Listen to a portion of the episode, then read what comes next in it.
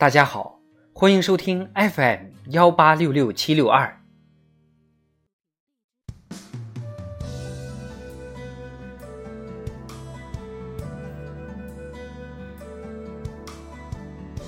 智慧人生，帮你开启生活的另一面。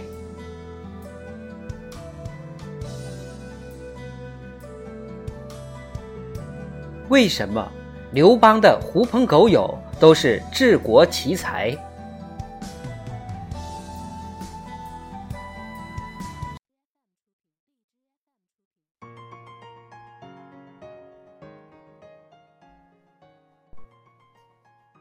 作为明太祖朱元璋之前，中国历代皇帝里最神奇的创业奇迹，汉高祖刘邦常被人吐槽的。就是其无比草根的创业团队。刘邦的创业团队有多草根？以东汉学者王弗的话说，就是高祖所以共取天下者，曾嗣、苟图也，骊山之徒，巨野之道，皆为名将。特别是那几位最早跟刘邦创业的团队成员。樊哙以屠狗为事，夏侯婴为废旧私欲，灌婴犯赠者也。周勃以之博取为生，常为人催销给丧事。就算层次稍高一点的萧何，也不过是县衙的刀笔吏。可是，待到刘邦扯旗造反，开始逐鹿天下的大业后，当年这些狐朋狗友。却是一个个华丽转身，不但在战争年代屡建奇功，更成了西汉开国后的栋梁。以《史记》的统计，汉初刘邦册封的一百三十七名功臣里，其中八成以上的功臣都出身社会底层。刘邦的狐朋狗友，更是个个封侯拜将。如此奇景，也叫多少后世者啧啧称奇。你看刘邦就是命好，身边一群草根，个个有本领，他不成功才怪。但事实是，这些事儿哪有那么随随便便成功？刘邦的狐朋狗友，这些秦朝和平年代里的草根，为何突然就有了治国平天下的本事？首先，一个原因是刘邦的识人能力。刘邦很有眼光，对这些年轻时就相交的狐朋狗友，他不但知根知底，更清楚他们的斤两。比如公元前一百九十五年，汉高祖刘邦在弥留之际，面对一团乱麻的身后事，他还能有条不紊的布置。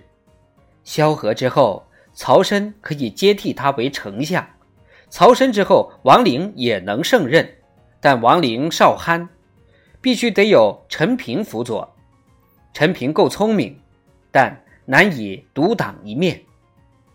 重厚少文的周勃才最重要，因为安刘氏者必薄也。这番点评对比接下来的历史，简直句句神预言。正是这近乎神预言的知人能力，让刘邦能够把这些狐朋狗友准确放到合适的位置。在面对关键决策时，更不会受狐朋狗友的误导。比如，当谋士陈平来投奔时，周勃、灌婴等当时都给陈平打了差评，刘邦却通过自己的判断，认定陈平是他需要的人才，不但大胆留用，更是放手让陈平办事。批给陈平活动经费后，刘邦也是。知所谓不为其入，也就是你大胆办事，用多少钱看着办，账都不用报。更关键的是，也正是这强大的识人能力，让刘邦能够明白，包括狐朋狗友在内的团队成员们，他们真正想要的是什么。于是，当各位功臣为封赏问题争论不休时，刘邦先封了自己最厌恶的雍齿，一下子就叫大家放心了。他的团队成员既包括樊哙、周勃等早年的狐朋狗友，也有韩信、陈平、李石奇等外来人才。但不管什么出身、什么阶层，在汉楚争霸等关键时刻，这些人都能在刘邦的强大手腕下形成合力。这合力胜过了很多天纵奇才。虽说如此，毕竟这些狐朋狗友的弱点也很明显。可刘邦团队有另一个关键因素，不管每个人有什么缺点，整个团队的战略大方向始终高出一筹。就以惨烈的楚汉战争来说，尽管刘邦本人败仗更扎堆儿，在项羽的骁勇兵马面前，他多次败得体无完肤，但其战略方向始终领先一筹。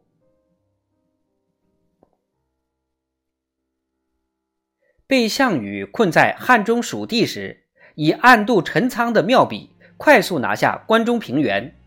楚汉中原碰撞时，整个团队更是依托关中平原根据地和强大的后勤保障，一面与项羽正面对峙，一面以迂回战略剪除项羽的羽翼，最终把曾百战百胜的西楚霸王项羽活活怼死在了乌江边上。在这场较量中，尽管项羽的麾下名将云集，军队战斗力爆表，整个大战略格局却是处处受制。刘邦团队的成员们要做的，不是有什么奇思妙想，而是做好本分，以最大的合力将战略执行成功，然后就有了项羽乌江自刎的悲情。这也是为什么胜利后的刘邦会把萧何、韩信、张良这三位列出来大谈特谈，因为比起各位狐朋狗友，正是这三人的存在，令刘邦团队确立了强大的战略优势，让大家沿着这个战略道路猛冲。最后一个重要原因是，作为团队的掌舵人。识人的刘邦也有着强大的纠错能力。中国历代农民起义里，最让后世读者看不下去的，就是在一把好牌面前犯下的各种愚蠢的错误，比如李自成占领北京的四十一天，那种种匪夷所思的闹剧。